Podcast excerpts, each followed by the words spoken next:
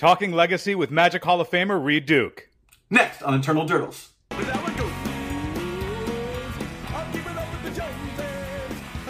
Hello and welcome to Eternal Durdles. I'm your host Zach Clark, and with me as always Phil Blackman. Phil, how's it going, man? Zach, it's not a, it, it's not about me. Nobody cares about me. Nobody wants. You don't even want to talk to me. Who, who we want to talk to is Magic Hall of Famer, Pro Tour champion Reid Duke on the cast. Reid, welcome to the channel. Reid, welcome. Hey Phil, hey Zach, thanks for having me on. Yeah, man, a long time coming. It's a pleasure to have you. Yeah, for so, sure. You know, it doesn't doesn't require too much uh, arm twisting to get me to come chat Legacy for, for a little while. yeah, awesome. Yeah, uh, I mean we've we've been following your career for quite some time, so it's it's, it's really great to just uh, have you here in the flesh uh, to hang out with us. Uh, so uh, just we're just gonna pop right into it. let's talk let's talk about legacy. so what let, us actually just go further back from that. Let's talk about Magic. What what drew you to Magic initially? Well, I played Magic like my whole life, ever since I was a little kid. So back then, anything with knights and dragons and giants and cool stuff like that would have, would have been uh, an easy sell for me. But the the real trick is, you know, how has Magic kept my attention over all these years? And it's just such a deep and immersive game, both in terms of the strategy of the game and just everything surrounding it. You know, the art, the collecting, the lore. Um, so yeah, I mean, Magic's just a really special game in the sense that you can spend a lifetime on it and never run out of things to do. Yeah, it's one of those games where I, you know, I find myself often uh, just not like playing, and then I realize it's like seven in the morning, and I'm like, oh yeah. god, the, not only has the sun come come up, I actually have to start doing things for the day, you know. And in that regard, you're like, I haven't even finished my brew yet. Uh, yeah. One thing that's one, one thing that I, I, do adore about this game is you actually see the difference between how much uh, success somebody can have in it. I mean, you are you've reached the pinnacle of the game in many ways, and yet uh, still, when you come and you jam uh, some legacy at, at the locals at Game Storia here in New York, you still got the forest playmat with the green sleeves and the green deck box, and you're going to jam some elves, and it's sweet. And it's just like it, you you just get to see like the grounding of a, a, celebrity in the game and the love for it. And it's like I, I love meeting the meeting of those two things. It's really lovely. Yeah, and I, I think it's it's not just a coincidence. I mean the my biggest uh, asset in terms of a professional career is I just love magic so much. You know, so it's easy to get up and put in the long hours and uh, you know do your best when you're just having a ton of fun. And speaking of, of uh, ton of fun, I want to I want to get right to the right to the good stuff. What uh, you've gotten, you've had success in every facet of Magic. You've had limited success. You're obviously a Pro Tour champion and pioneer. You're a Magic Hall of Famer. But I know that you've said on many other podcasts before that Legacy is your favorite format. Is that still true? And what is it about Legacy that draws you to it? Yeah, I think that's definitely fair to say. You know, it, it's it's certain that Legacy is my favorite constructed format. I'm a big like limited uh, fan as well, but but yeah, I think I think we can say Legacy Legacy is my favorite format, and that's not too big of a stretch. Um, and what draws me to it? Well, I like how. I, I, guess my, my one sentence answer would be I think the gameplay of Legacy is the most engaging. Um, so, you know, deck building and problem solving is fun in every format, but when it actually comes down to like, all right, you got to pl- navigate a turn where you have a brainstorm and your opponent can have all these free spells and you're under pressure from wasteland and you know that the game could end next turn um, if you if you mess up like the the number of decisions and importantly the number of meaningful decisions you face in, in a game of legacy i think is, is higher than other formats. Given the number of decisions i know a lot of times uh, or a unique part of legacy compared to other formats is uh, obviously that the cantrip suite ponder and brainstorm are in pretty much every blue shell in Legacy, and those involve a lot of detailed uh, decisions and planning ahead. And you have experience both casting brainstorm ponder decks. I mean, you won. Uh, was it? I have it here. Grand Prix Louisville in 2017 with a Death Deathrite Shaman build that was a ponder brainstorm, very cool deck. But you also have uh, results with uh, Legacy Elves, obviously Legacy Jund, which we'll get into. Do you find the the difference of navigating those games with a blue cantrip style shell versus a more mid-range shell like Jund or a combo deck like Elves uh, varies heavily, or is it you have enough reps that you recognize how to navigate those turns pretty much the same across every kind of archetype? Good question. Um, I, I, think certainly every deck is different, and uh, having access to that the card selection of blue does feel a lot different.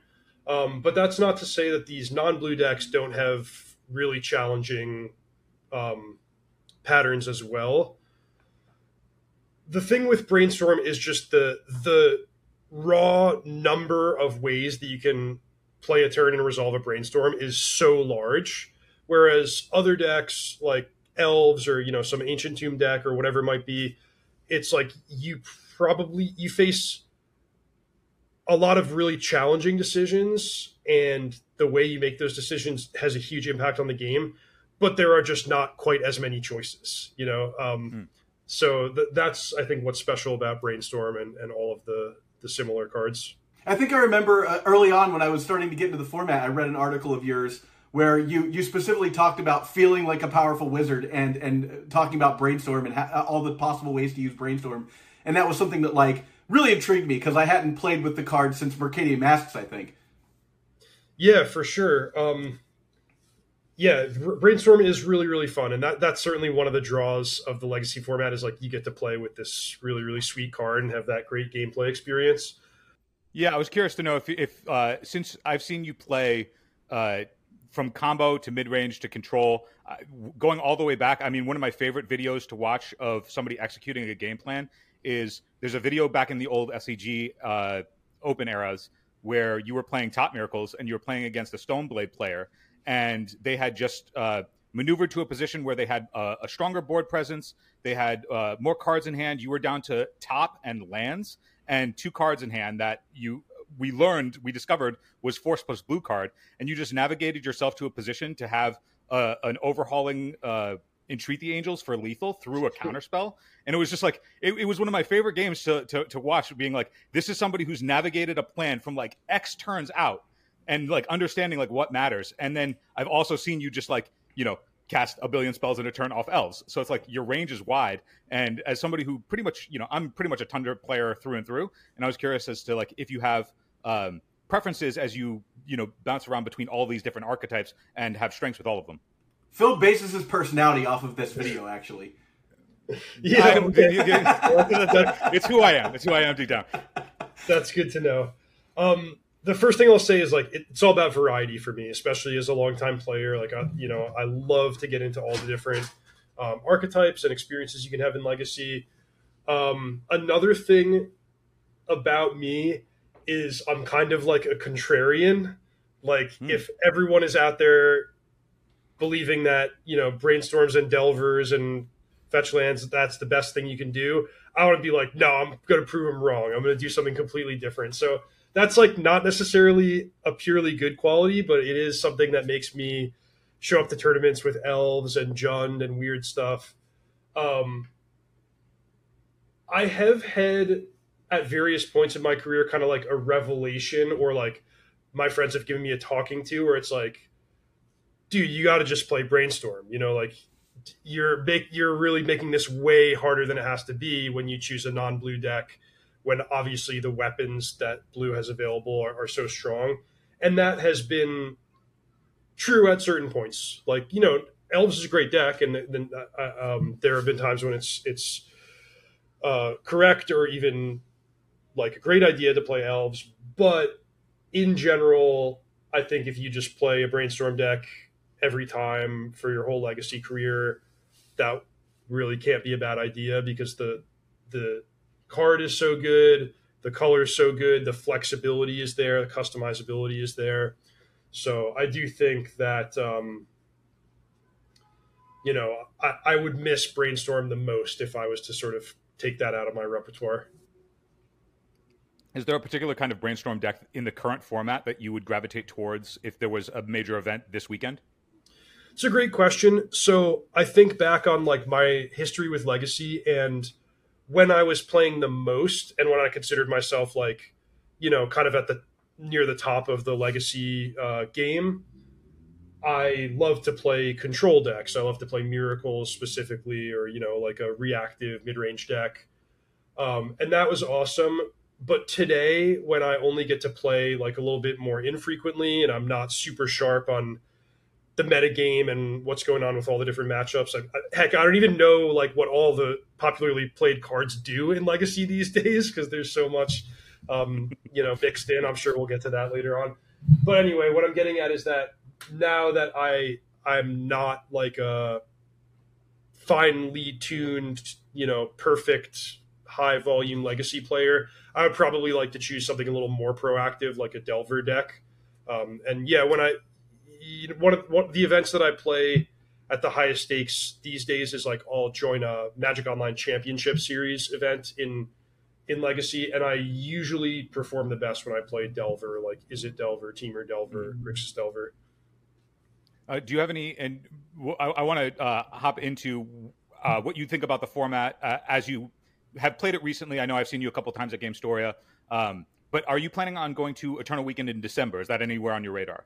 Yeah, yeah, I, I really want to go. Um, I went to Eternal Weekend last year. It was in Philadelphia last year, and I was playing, and I was like, "This is just the the best. This event is so cool. Like, I can't believe I don't mark it off on my calendar every single year. Like, I, have probably been maybe three times in the last ten years or something. But I, I kind of swore to myself last year. I was like, no matter what, I'm gonna have to go in 2023 and like you know bring my best and maybe try to find find a way to have like a fully powered vintage deck and stuff like that. But nice. but yeah, I, I, am really really really hoping I can make it uh, to to Pittsburgh in December.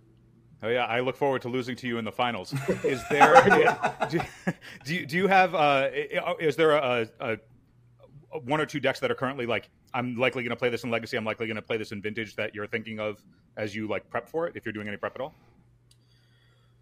Legacy is tough. Legacy is pretty wide open. I, I would be I would be uh, willing to play like almost anything if I thought it was really good. Vintage, um, I usually go for a combo deck, like a Dark mm-hmm. Ritual deck. Um, in particular, I just can never beat the Bazaar Baghdad decks with anything besides uh, Dark Rituals. So, um, you know, Doomsday I like to play, and there's this new Beseech the Mirror, which is a, a fun card that I want to I want to see what I can do with that one. Um, but yeah, Legacy, I, I, could see playing anything. If, if, it was tomorrow, I'd probably play Grixis Delver, but plenty of time to try to brew something up or find a new deck that I like. And you're or, you're headed to uh, uh, correct me if I'm wrong. You're headed to Vegas uh, in, in, in, a bit too, so you'll be playing uh, at a pretty high level there as well. Worlds, I think, right? Yeah, that, that's right. The end of September is the World Championships. That's standard and booster draft. So as we get into uh, talking about potential legacy decks, and Grixis Delver is one of the top decks in the format. It just adopted one of the best cards to come out in a long time for uh, black as a fair color in Orcish Bowmasters. That card is like I don't know if you've seen uh, recent uh, metagame data, but it is like in half of decks. Like you can expect to run into it literally as a four of in half of the decks that you run into in a field. And uh, one of the decks we we want to talk about Jund I know people watching obviously want to hear you talk about Jund. You're the Jund guy. You are the man when it comes to that archetype. And uh, we've seen you recently piloted on 90s MTG uh, to a winning record in uh, playing some number of Orcish Bowmasters. Is Jund at all something that you would consider for a high level legacy event, or is that something that you keep to the locals? Good question. Um, it's somewhere in between those two. Like I think I would need to do some some work and sort of like well, as we talked about earlier, I feel like the non brainstorm decks have the burden of proof. Like you got to be pretty mm. sure that this is a competitive strategy before you bring it to a big tournament. And so I would have to I would have to you know prove it with Jund um, that this is a good deck.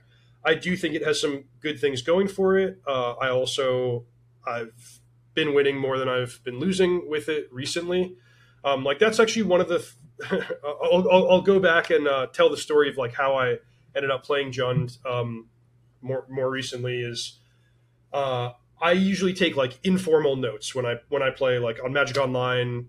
You know, I, I, I it's not anything too in depth, but I'll just go like, oh, you know, I won 2-0 against Death and Taxes, or I lost one to two against against Reanimator, whatever. And so uh, at a certain point, I was like hey, let me actually do something with these notes. Like, let me compile them and see if I can learn anything. And I, I added up like, you know, all, all my results from a couple, a couple of different top archetypes uh, that I had been playing with. and surprisingly, like Jund was one of my highest win rate decks. So I was like, hmm, I wonder if there's something there. Let me pursue it a little bit. And um, yeah, Jund just kind of surprises you. Like it never looks that great on paper, but it's got all these great weapons and sideboard options and um, a, few good matchups out there. Uh, and then Orcish Bowmasters got printed. So I'm like, well, this is one of the best new cards in the format. Jund is a great home for it. And it's not particularly good against Jund. So you're getting like the best of both worlds in that sense. So that's why I decided to, um, you know, play a bit more with it after the release of Lord of the Rings. Yeah, I think we watched you uh, recently like steamroll uh, an eight cast deck uh, on '90s MTG. Just like it was, it was, it was a masterclass in like what what a Jund deck can do against one of the more powerful decks in the format. Yeah, for sure, and that's that's what I mean by getting the great sideboard options. Like, hey, if I show up to a tournament and I really want to beat eight cast, it's like you've got Pernicious Deed, you've got Ancient Grudge, you've got Force of Vigor. Um, you know, you got collector ouphe and ways to search for it. Like the, the, the weapons are there. It's just a matter of if you can uh, if you can nail it for for the matchups that are that are really most important that weekend. Yeah, that it's a color combination that currently in Legacy is actually like really well suited to deal with how diverse the card pool is at the top tables. Uh, we recently had uh, Strifle on, who like originated Strifle Pile, and mm-hmm. he's just on four. He's on four Assassins Trophy, and like the more and I Zach talked about it off camera, the more we were like, man, that card is extremely well positioned right now. Given that like the four color decks don't play that many basics, if they play any at all. Same thing with the Delver decks that now are in a third color, so it's like maybe they don't play the basic anymore. So the Assassin's Trophy is typically free, uh, uh or rather, there's no downside to being able to hit your opposing Karakas or an opposing Planeswalker or whatnot. It seems like it's just like one of the more underused tools in the new format, given that like fair decks can get into black more easily now because Bowmasters are so good.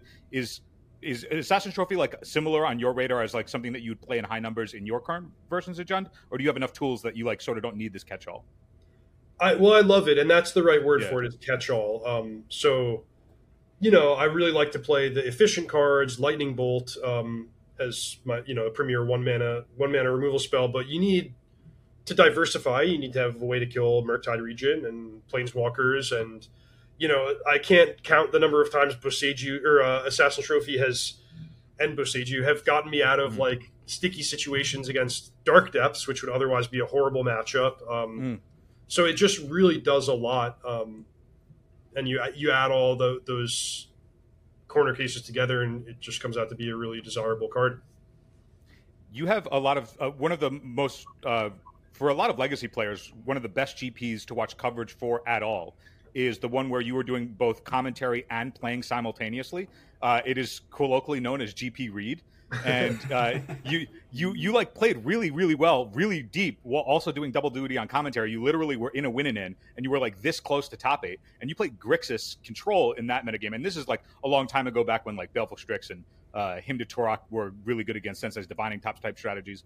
Is is Grixis, which is colloquially known in Legacy as Blue Jund, is that something that you would explore in a in this kind of format where Orcish Bowmasters and Baleful Strix and things like that would still be available to you?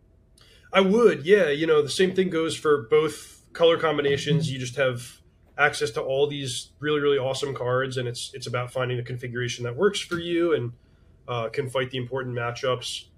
Now, one thing that I can say about both decks is a lot of the cards you're excited about cost two mana, and that's a dangerous spot in Legacy because, especially in 2023 Legacy, like. Mm a lot of times the game is pretty much decided by the time you're untapping for your second turn. So if you are too, if you get too much into the deck building of like, oh yeah, I love Hymn to Tourach, I love Baleful Strix, I love Assassin's Trophy, I love Orcish Bowmasters, then like this is a real problem that you're going to have to address is is how do you take enough impactful actions that you're not falling behind, um, especially when you're on the draw before your second turn. So Grixis has the advantage that you can you can get force of will and force of negation, um, but this is a big problem that I've been running into with Jund also, and um, you know not to discourage people, of course, from from from trying out these decks, but just be aware that this is a big a big thing that you have to have on your radar is like what plays am I making to impact the game for for one mana and zero mana. Brainstorm and Ponder don't count. Those cards are yeah. great, but that's not that's not a turn one play that's going to help you keep pace against a, a, a, really really fast legacy deck these days.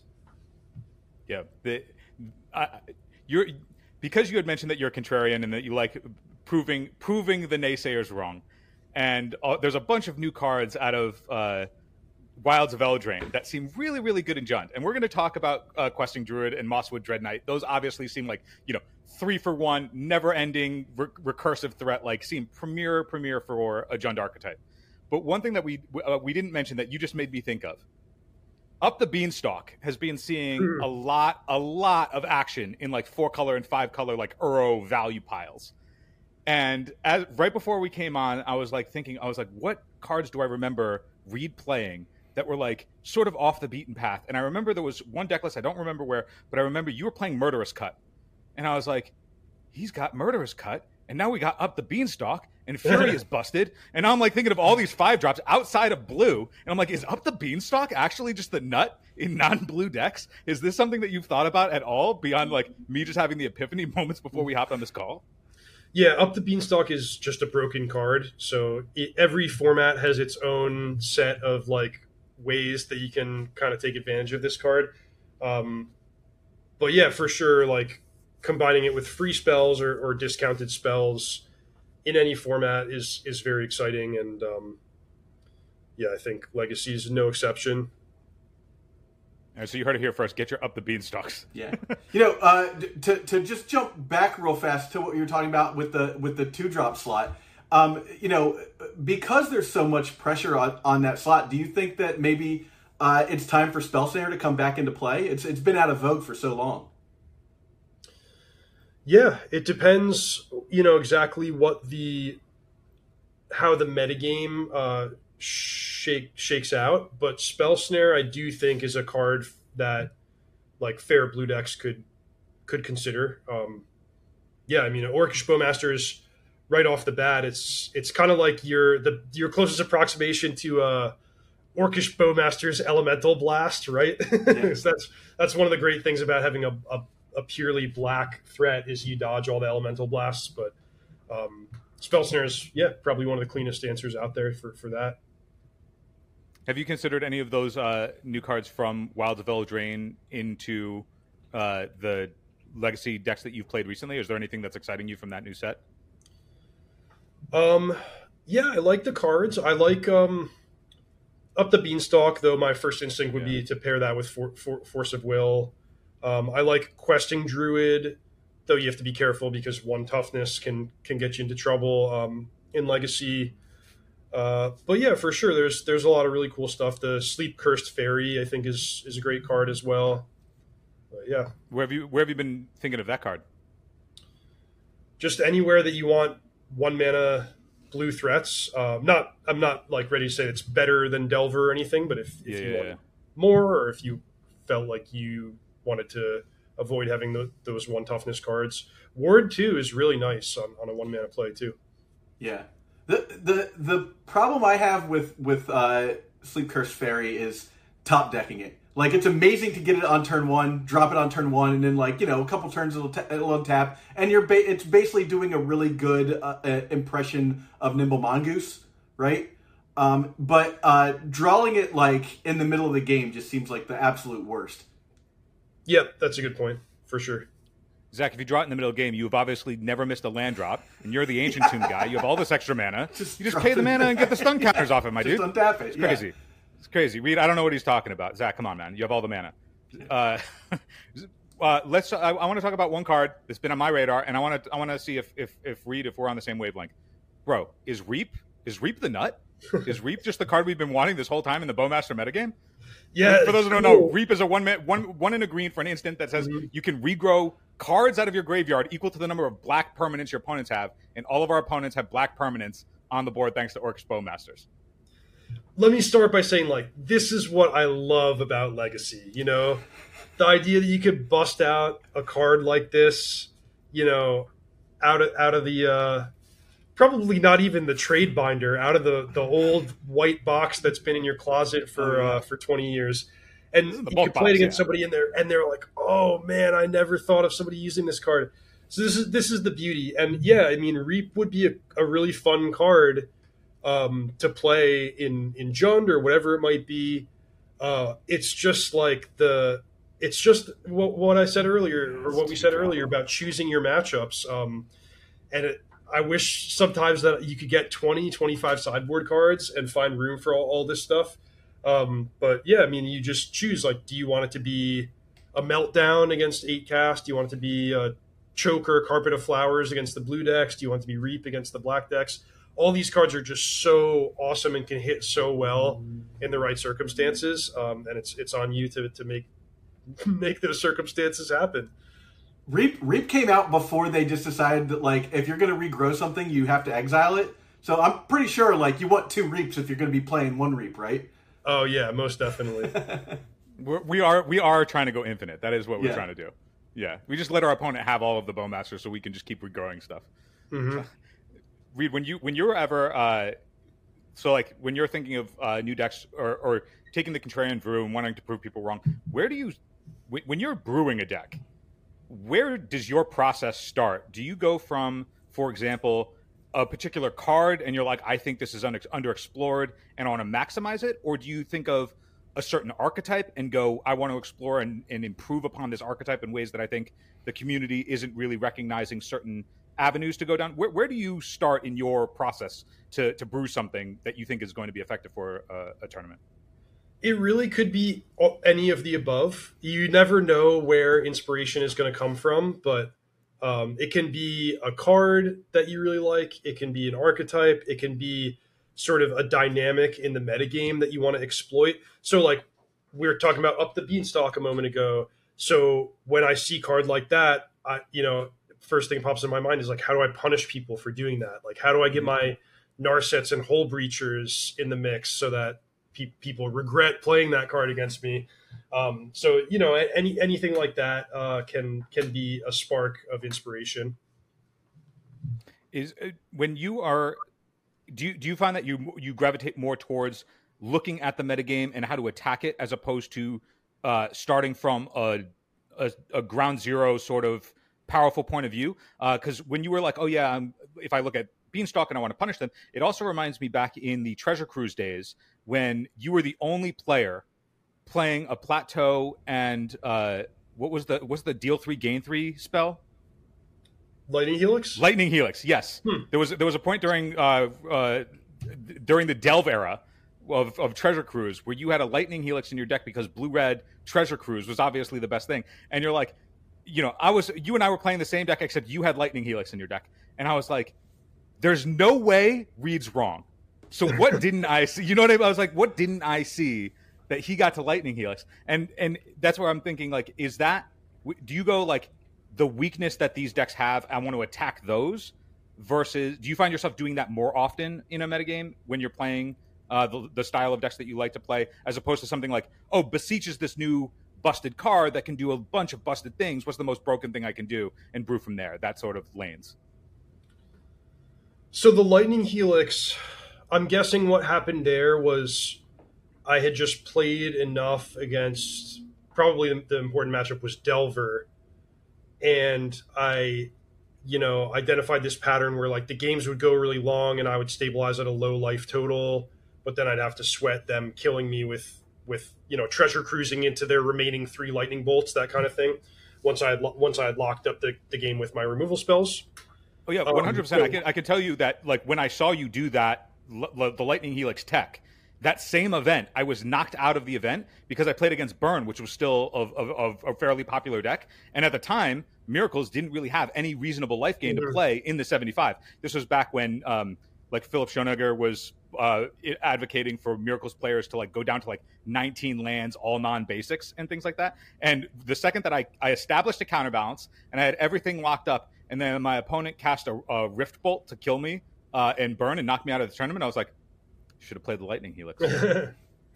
yeah, and then you know with with all the card selection and like Snapcaster Mage, the the the yep. singleton um, weird cards like that pull extra weight. Um, but yeah, that that's when I was playing a lot, and when you could Mhm. get a hundred reps in, in a given matchup and like identify those patterns, then I would look for those creative ways to to solve the problems that I was identifying. Um, these days, much more uh, to answer your question, I, I would just focus on something that I believe is powerful in its own Mhm. right, and this is both. This is for a few reasons. Like number one, it's just easier. You don't have to be a master of every little detail in order to, to execute well on that. And then also like legacy is just really really diverse. So even if you can identify a trend in the metagame, oh, up the beanstalk is the hot new thing. Like a, a lot of great players are playing with it. Uh, I want to be prepared and and and and one up the up the beanstalk people. And then it's like you do that and you just get paired against reanimator storm death and taxes and you're like oh well that was counterproductive you know Yeah. so it's You've already, you've already nailed the metagame. yeah you you there's just there's just just so much that you have to deal with in legacy that i i actually think it's often a mistake to like hyper focus on one element It is one of the things I like about Legacy is that uh, unlike uh, you know like standard or modern, uh, people can't pivot as quickly. So you're not uh, you don't end up being like a week late to the to the like hot new tech when you're like, all right, I'm to do this, and then everyone's like, yeah, well, I'm already on this to to beat the other thing, and now that you've sideboarded all your red blasts against all these non-red decks, you know that kind of thing, like. Uh, yeah totally pe- people people pivot a lot slower in in this format, so th- it's one of the nice things about it. Reid, could you? Uh, I, I've, I've just a question that this is making me think of. Um, I'm just curious if there was ever a time where you recognized a very particular sort of like level up moment throughout your career where you were like, "Oh, I now that I understand this, uh, the way that I view uh, how to attack a metagame or how to approach a tournament or anything like that." Has there ever been like those kinds of uh, watershed moments for you that you like remember distinctly? Yeah, good question. Um, there is one memory that I can share and uh, get. I'm going to get like a tiny bit into the weeds here, but for the sake of the story, it was um, this was a standard pro tour, and a couple teammates and I were going to play Jund, you know, in the era of like Thragtusk and Farseek and stuff like that. But we had this problem against the red aggro decks where um, you they, they would kind of go wide with a lot of like smaller creatures and just having to point removal spells at everything they played was sometimes ineffective so we're like man you know this should be a good matchup. You have Thrag thragtusk you have cheap removal. Like what's going wrong here? How do we solve this problem? And uh, my teammate ben sek who he's like super super old school player been around forever. Like he's seen everything and, and solved every problem that there is to solve. He's like this here's what i do in this situation. And it, he you know walked me over to his computer pulled up gatherer and we literally searched every single legal card in, in our colors through the lens of like how do we solve this problem against the this very specific problem against the, the very specific matchup what we came up with was strangleroot geist two mana two one undying and we're like most people consider this like some kind of green beatdown card but we're just going to put it in our deck to block. It's a Turn bump, two yeah. strike root guys, go. Good luck attacking me with all your tutus. And that you know that was like how we came up with this very unintuitive solution to a problem. And so I've tried to carry that like strategy with me ever since, where it's you know let's play the matchup with an eye for what's actually going on in the games, identify the problems, and then sometimes it's appropriate to think outside the box in terms of ways to to to level your opponents or to solve those problems. Yeah, that's that that's really enticing. There's a um, a new deck that with from Beseech. It's the new mono black helm. I mean, mono black helm deck has been around for a little bit, uh, Sure. but it, it's gotten a huge upgrade from Beseech. And uh, the when I saw that that deck won uh, the ELM, the legacy, the big legacy event over in Europe, and it was playing a Beseech, and it was getting to tutor for things like Karn, which you expect, uh, Helm of Obedience, obviously, but then it had the one of ill-gotten gains that it Wow. could beseech for because with Leyline of the Void and or uh, Dauthi Voidwalker, the it would just effectively be a mind twist. And against certain opponents where you wouldn't you, you needed some to, to be able to just like play a Leyline and then just Dark Ritual for beseech and have a way to kill uh, the opponent before they could kill you on the backswing because uh, Helm is obviously pretty mana intensive, and Karn can't necessarily get a win condition or a way to stop uh, within the same turn cycle. And so they just found this like super fast way to like be faster than matchups that they were too slow for, and I, that made me think like, how did you how would you get to ill-gotten gains if you didn't look at it through the lens of a Strangleroot Geist? You know? Yeah, it's yeah, like, it's a super valuable exercise to do with with tutors. It reminds me of the people who go really deep on the doomsday piles too, where mm-hmm. it's like, all right, well, like what you know, what pile do I get against this hate piece, and what pile do I get against this hate piece, and what cards do I have to put in my deck to set myself up to beat everything? So there, there's a lot of really cool stuff for the, for the folks who are, are really into it. Yeah, there's a value there also into like looking looking to see what the rest of the people who are building that same kind of deck are, are doing as well, and just be like, okay, what's you know what's different about that? That's how I ended up on uh, like Berserk in a Death Shadow deck, just being like, how do I solve? I'm constantly running into people just blocking me with their uh, you know, their Elvish Visionary and then bouncing it with Wirewood Symbiote, and I'm just sitting here like behind a 12 12, wondering what to do. And it's like, oh, yeah, well, this guy's playing Berserk, and that seems like it works fine. Uh, yeah, and, plus and, you get to play with Berserk, and that's just yeah, so sweet. Berserk is the best. Yeah. Yeah, I'll, I'll, when when Zach when Zach and I would actually get to get together in person and playtest, he would always be like, "I'm going to kill you with the berserk with the good art, not the berserk with the bad art." now there's three arts. yeah, now there's three arts. Yeah, now we appreciate. it. Reid, when you are uh, when you think of like um, moments in Legacy that you really enjoy, is there a type of deck that you enjoy watching people play that you may not play yourself? Um, I'm thinking of an example because we were talking about you know that that idea of like ways to approach a matchup. Um, I'm thinking like I always appreciate watching a good storm pilot who's like really proficient, even though I know that I like am not nearly well suited to play that kind of deck, uh, and I appreciate like the ways that they think through how to navigate turn cycles the way that I don't. Similar, like when you were playing, um, like when you play Jund, and I would watch those games back. I'm thinking I know how to play like a sort of mid-rangey interactive strategy, but like the the timing of things, the way that like I watch you would play versus decisions that I'm making, it, it's just like it's different, and there's a lot to learn there. Is there, is there like a, a type of archetype or a player in particular that you feel you learn a lot from when you watch? I like to watch um, the decks, you know, say like Wasteland, Rishadan Port decks, where they're the the really skilled pilots are kind of taking every step to like slowly tighten the noose on mm. the opponent and putting every hate piece exactly into place and you know knowing how to how and when to attack the mana and stuff like that. I think there's a lot of subtlety there, which I really appreciate about Legacy in a world where um, really flashy plays and Griselbrand draw seven cards and you know all this stuff is possible. Like really focusing on the the very small matchups between cards and like preventing people from making those really cool plays. Um, that's that's one of the aspects of the format that I enjoy, and I like to watch a, a really really good Death and Taxes or Lands player navigate those games.